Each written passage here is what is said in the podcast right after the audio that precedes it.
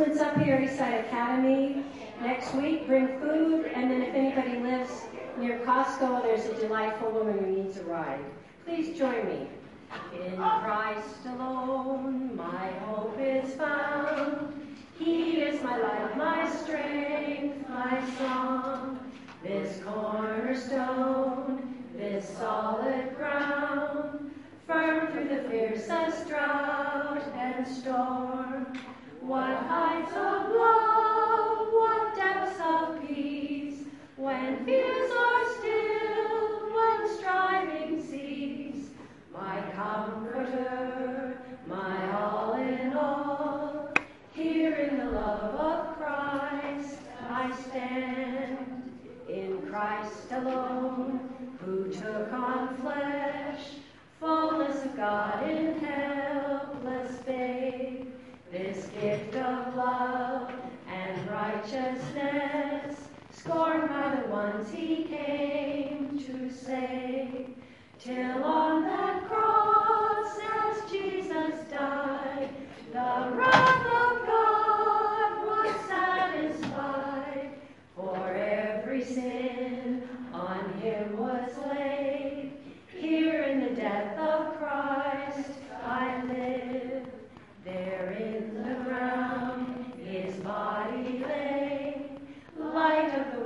by darkness slain.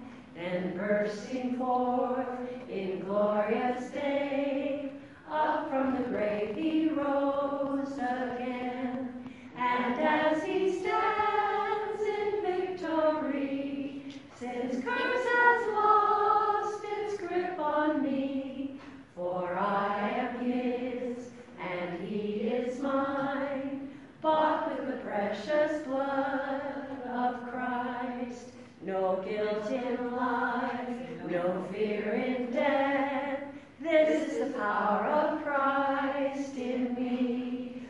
life's first cry to final breath, Jesus commands my destiny.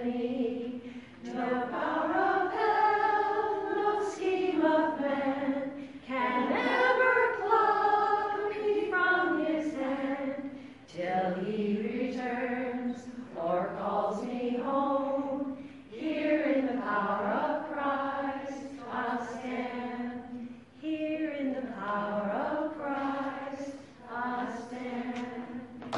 Verse with me.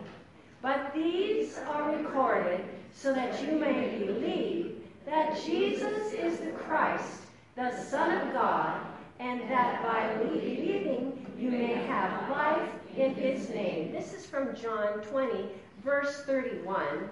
But this verse encapsulates everything in the Bible. It's everything that Matthew is talking about and everything that Matthew wants us to know about the kingdom of God on earth. That Jesus, this little baby, is the Christ, Messiah. And that by believing, we might have life in his name and all that that involves love, joy, peace, patience, kindness, goodness, faith, humility, and self discipline. That is God's essence in a nutshell and what He wants for us. So, I have titled my chapter for today Joy Robbers and Joy Givers. And the first question on your question sheet that I wrote for you asks you to describe the time that you experienced joy around the birth of a baby. Now, many of you I know are grandparents and probably remember the joy around your first grandchild more than your first child. Some of us were a little loopy when we gave birth to our first child. So my daughter asked me to coach her for the birth of our first grandchild. And I took the classes with her and I read the book and the day of the labor came and everything just went like clockwork. It was completely wonderful and I thought, oh, I could be a midwife. I could be a doula. This is so great. And then my second grandchild was born and it all went out the window. So, so that's why I'm here today. I'm going to do it. So, anyway, but I can hardly wait to tell my friends I was the first of my friends to have a grandchild. And so on my way home from the hospital, I stopped at the grocery store, and the clerk said to me, What have you been doing today? and I said, Oh my gosh, I was there the birth of my first granddaughter. I, I, coached my daughter, and she wanted to hear all the details. The people behind me said, Oh, that's so wonderful. Show us pictures. And so I showed, and it was so, oh, I was with joy givers. It was just wonderful. And then I went to lunch with a group of my friends. Six of us crammed into a booth at the Thai kitchen, and I was all ready to tell my story. And I said, Oh, I just came back from the birth of my first granddaughter. It's so exciting. And someone changed the subject. They all went with her. and I sat there completely glum and stunned. My friends had become joy robbers, but strangers had become joy givers. And that's what we're going to experience in this chapter, in uh, chapter 2 of Matthew. So, God the Father, God the Son, and God the Holy Spirit are joy givers. I, I hope you heard the sermon from last Sunday. And if you were in either of the traditional services, the whole thing was filled with God's message to us is joy and the music was all joy. So, what the Trinity, God the Father, Son, and Holy Spirit, want us to remember is that He is always joy. God is everything that is joy love and joy and peace, etc. That's who God is and why He wants to invite us into His presence. So, Matthew and Luke tell us about Jesus' birth. For most of us, Christmas is our favorite time of the year. Yeah, my daughter is the children's pastor up at a church in Bellingham, and their children's service, everybody comes dressed as their favorite Christmas character. There's lots of little Marys with towels and little babies. There's sheep. There's wise men. There's shepherds. There's lots of Josephs, lots of Marys. It's just a wonderful, exciting time where everybody shares in this joy.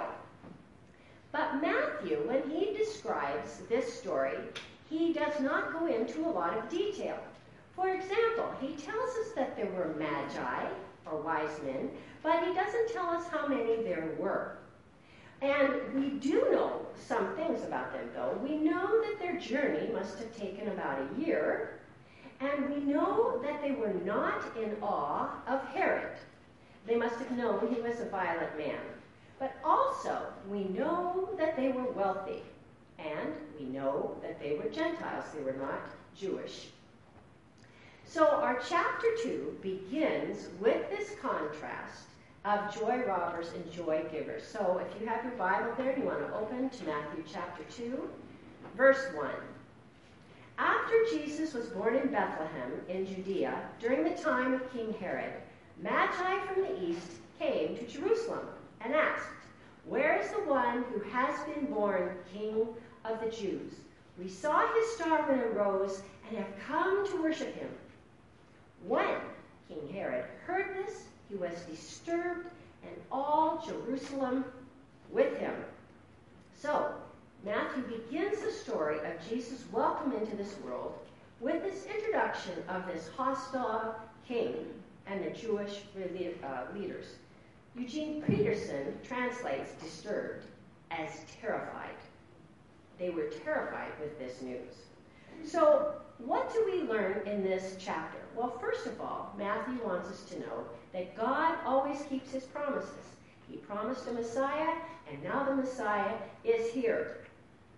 God wants us to soak this in, that what he says will happen, will happen. This chapter also shows us God the Father's providential care of his Son. He loves his Son, he cares for his Son, he takes joy in his Son, but we will learn that this providential care does not exempt Jesus from suffering. Sometimes people think, oh, if I become a Christian, I won't suffer. But God didn't spare his son, and sometimes he doesn't spare us either. But what this proves is that his providential care will take care of every moment and be there as he was for Jesus during his trials and his suffering. He will be there for us in our times of trial and suffering. And all of this ends in joy and glory. And when we have suffered and God has comforted us, that gives us the ability to comfort others. So in verse 2 it says, Where was he who was born king of the Jews? You see, these men, when they said, born the king of the Jews, this is what set off the bells in Herod's head, because he was not born a king of the Jews. You see, Herod was descended from Esau. Now, Esau and Jacob were brothers. Esau was the oldest. He was supposed to get the birthright of all of the promises. But one day he came home hungry from hunting, and Jacob was there, and Jacob had some porridge, and Esau said, Give me that porridge. And he said, Well, I'll give it to you if you give me your birthright. And he said, Well, what good is that if I'm dead? So he sold his birthright for a mess of porridge. And Herod is descended from him. Jesus is descended from the other brother, Jacob. So that's why Herod hears these danger, danger, danger.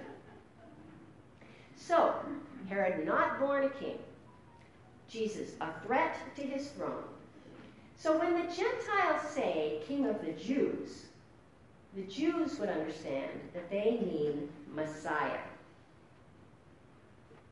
So he was disturbed, and all Jerusalem with him. This violent and ruthless man is afraid, very afraid. All bullies have fear at their core. But the Gentiles, these foreigners, are going to welcome and worship Jesus. All right, Herod was living in Jerusalem at the time. The Old Testament shows us how and where Jesus would be born. So here we see where he is in Jerusalem. But he's going to be born in Bethlehem. Now, Bethlehem is only about six miles away from Jerusalem. And it always says, well, when, when they went up to Bethlehem, so I always in my childish mind pictured Bethlehem north of Jerusalem. But no, Bethlehem was up. In those days, they didn't have north and south like we have it. But when you went to Bethlehem, you went up a hill. When you went to Jerusalem, you went up to Jerusalem, up the hill. So Bethlehem is up, but it's actually south of Jerusalem. And for those of you who have been there, I've had the privilege of going with Tom Brewer from our church, and many of you have. Many of you have been to Israel you know that Jerusalem and Bethlehem have grown so close to each other, it's kind of like Bellevue and Issaquah. You're just not sure where one stops and the other starts, except today there's a wall there with armed teenage guards to keep one out from the other. So that's where this story is going to take place. Well, where did the Magi come from? So I'm going to show you. Scholars believe they came from Babylon. Now, Babylon was where Daniel and the Jews were taken in exile. They were there for 70 years. And there are several ways to get to Babylon. You can go up here, or this along the Euphrates River, or perhaps our wise men came this way and then down to Jerusalem. So they came from the east. When he, that's Herod, had called all the people's chief priests and teachers of the law, he asked them, Where was the Messiah to be born? In Bethlehem, in Judea, they replied, For this is what the prophet has written. But you, Bethlehem, the land of Judah, for out of you will come a ruler who will shepherd my people, Israel. So now here is Matthew's actually just nailing this down. This is a real thing. This happened in real time. So it's literal. He wants us to know these are literal. So some uh, in those days believed not in a personal Messiah, but that the nation of Israel would be the Savior of the world. But Matthew disproves that to the Jewish believers. And he, this is a quotation from Micah 5:2. But you, Bethlehem, David's country, the runt of the litter, this is from the message, of course, From you will come the leader who will shepherd, rule Israel. He'll be no upstart, no pretender. His family tree is ancient and distinguished. And when Herod read this, he must have flipped out because his family tree was ancient but not distinguished. So, then we have Herod again. Now, notice here that he's no longer King Herod. Matthew takes that title away from him. Then Herod called the Magi secretly and found out from them the exact time the star had appeared. I love the fact that he did this secretly, but you and I know it. All secrets come out eventually. He sent them to Bethlehem and said, Go and search carefully for the child. As soon as you find him, report to me so that I may go and worship him. Mm, aren't I sweet? Yes. Oozing charm from every pore, he oils his way around the floor. Fight for a lady, So, anyway, this is what Herod, I mean, just this whole picture of him doing this secretly, pretending to worship, is just so him. After they'd heard the king, they went on their way. And the star they had seen when it arose went ahead of them until it stopped over the place where the child was. And when they saw the star, they were overjoyed. The GPS system is working! and we thought it was broken, but now it's working again. This is the first GPS, right? Global Positioning Star. We've got it. He was there. He was showing them where to go and how to go. All right. I have been a Christian a long time. I became a Christian at age 15 in Malibu, Canada. And I remember I was raised singing Christmas carols, going to church.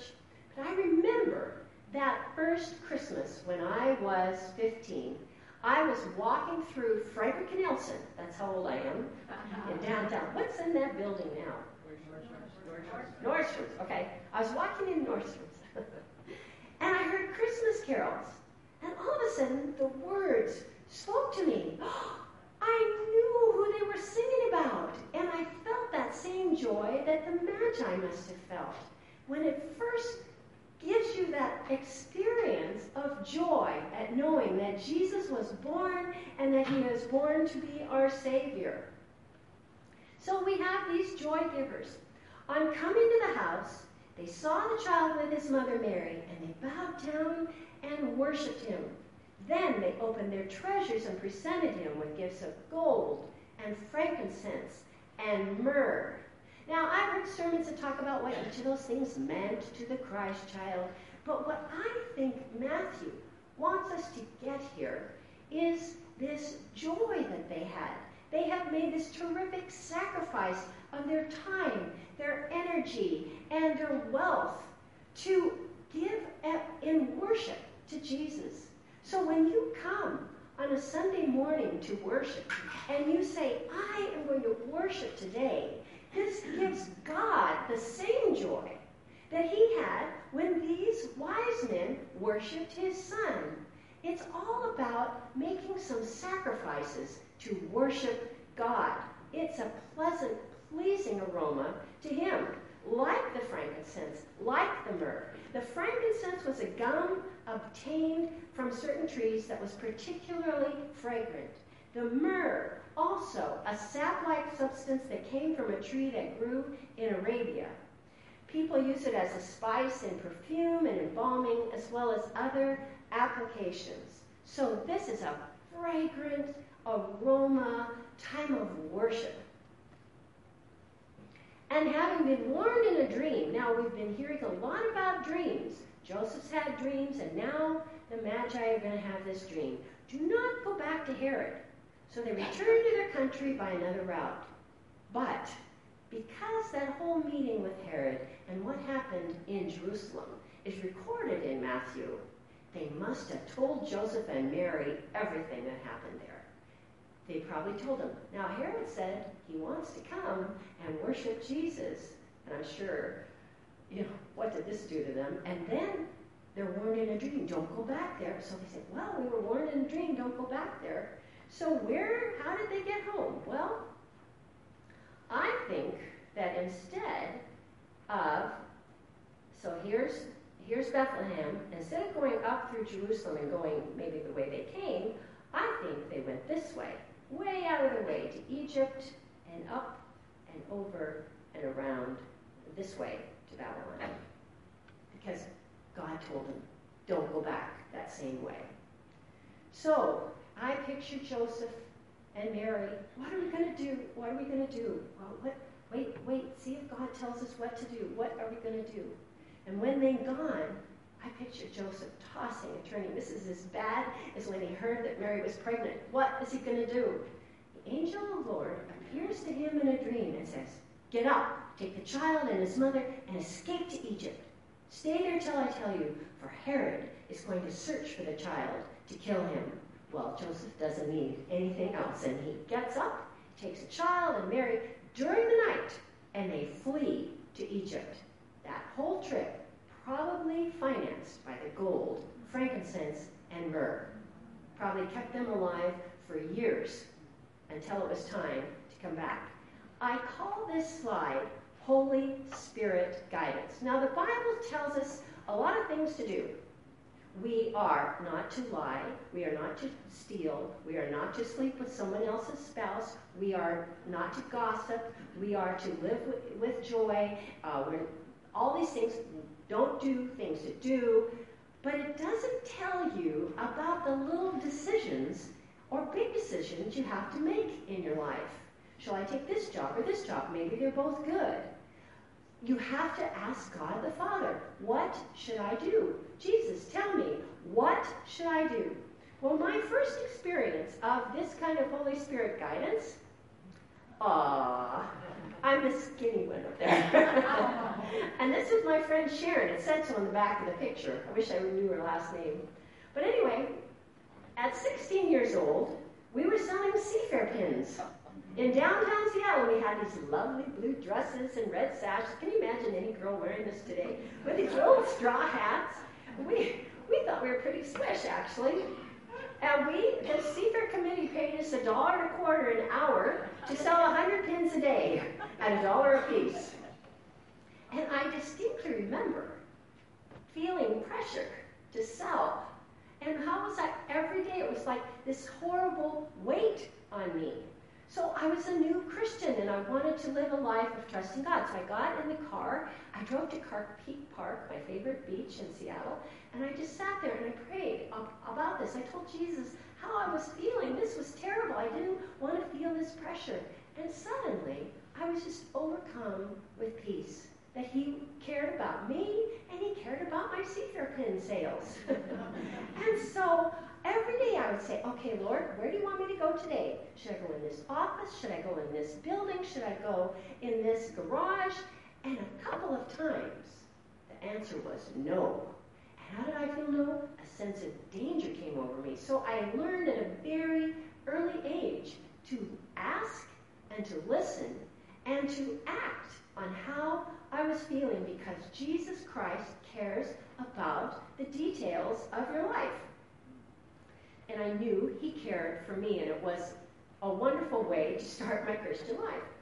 So Joseph is depending on Holy Spirit guidance. So he gets up, he goes to Egypt, where they stayed until the death of Herod. And so was fulfilled through the prophet Out of Egypt I called my son. Now,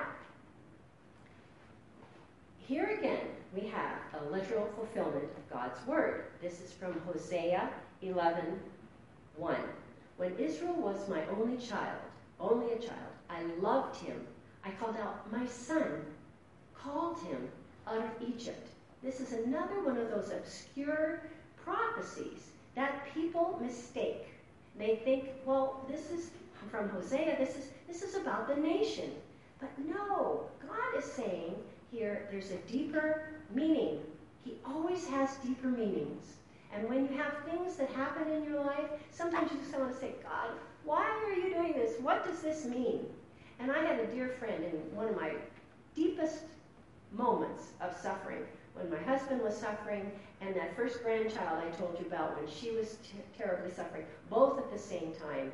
And uh, this friend said to me, Don't ask God what this is about now. But I didn't listen to her. So I said, Lord, what is this about? And he said, Well, sometimes you have to understand what it meant to me to watch my son suffer. So sometimes there is a deeper meaning, and he will tell you what it is. All right.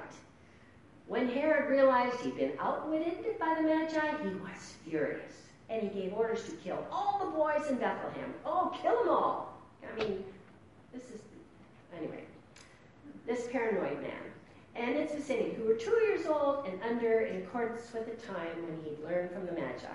And this is another fulfilling scripture. A voice is heard in Ramah, weeping in great mourning, Rachel weeping for her children, refusing to be comforted because they are no more. Herod, you see, is a baby killer. Herod's history was one of paranoia, terror, murder, and evil, and no one wept when he died. He had a suspicion that no one would weep, and so he had ordered that all the men in his senate would be brought into a room, and when he died, they'd all be murdered so that their families would weep when he died. Fortunately, his descendants stopped that, and it didn't happen. But that's what he had planned. So he had killed a wife, he had killed sons. Um, anyway, so after uh, Herod died, an angel of the Lord. Now here we have back to Joseph in Egypt. This angel of the Lord, another dream. Get up, take the child to his mother, and go to the land of Israel, for those who were trying to take the child's life are dead. So he got up, took the child and his mother, and went to the land of Israel. But when he heard that this hard name, Floyd, was reigning in Judea in place of his father Herod, he was afraid to go there. Having been warned in a dream, again, he withdrew to the district of Galilee, and he went and lived in a town called Nazareth, which was fulfi- so was fulfilled what was said through the prophets he would be called a Nazarene, and this was Mary and Joseph's hometown. So let's look at these joy robbers and joy givers. First, we have Herod. He's rich, he's famous, and he's ruthless he has power over people and he uses it for evil. Now, some of you might have had bosses like this. You've been in situations like this where somebody has power over you and it is horrible. Uh, my own dear husband had a couple bosses and we just suffered through it. It was horrible. But at the same time, Luke 2 says that there were these shepherds, people who were obscure, you don't know their names, but God revealed himself to them, and they brought joy to Mary and Joseph. Then we have the religious scholars. These are the ones in your life who say, you have to follow rules to get to God. If you have to do this, you have to do that. You have to wear certain clothing to worship, etc., etc. But then you have the wise men who come, they throw all that out the window because they don't know anything about the rules to worship.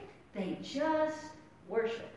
And then it says that all Jerusalem was terrified. All the people around, these are people in your lives who are ruled by fear.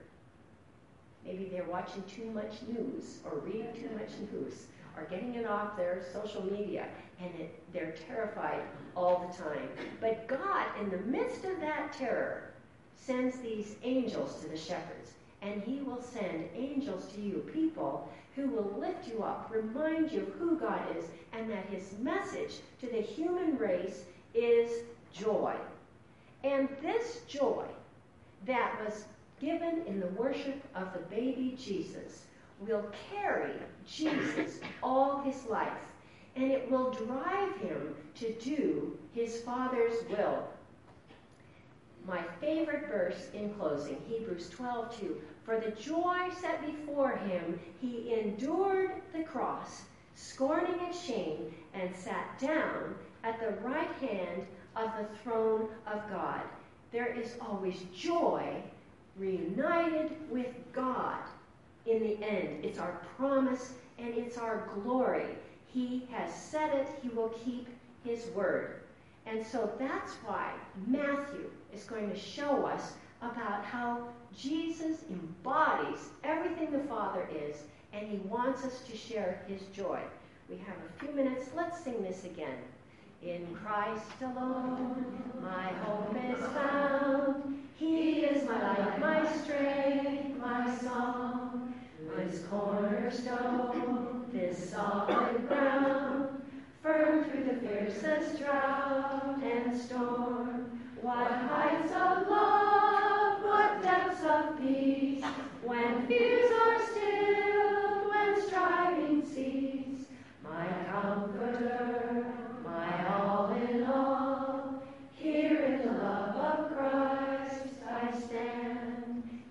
Christ alone, who took on flesh, fullness of God in hell helpless babe, this gift of love and righteousness, scorned by the ones he came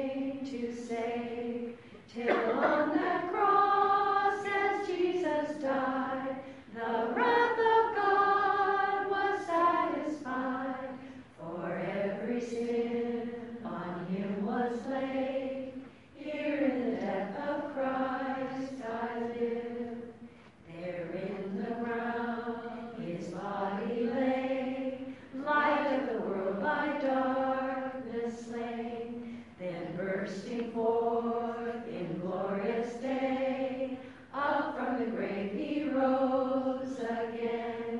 And as he stands in victory, sin's curse has lost its grip on me, for I am his and he is mine, bought with the precious blood of Christ. Stand, no guilt in life, no fear in death. This is the power of Christ in me. From life's first cry to final breath, Jesus commands my destiny. No power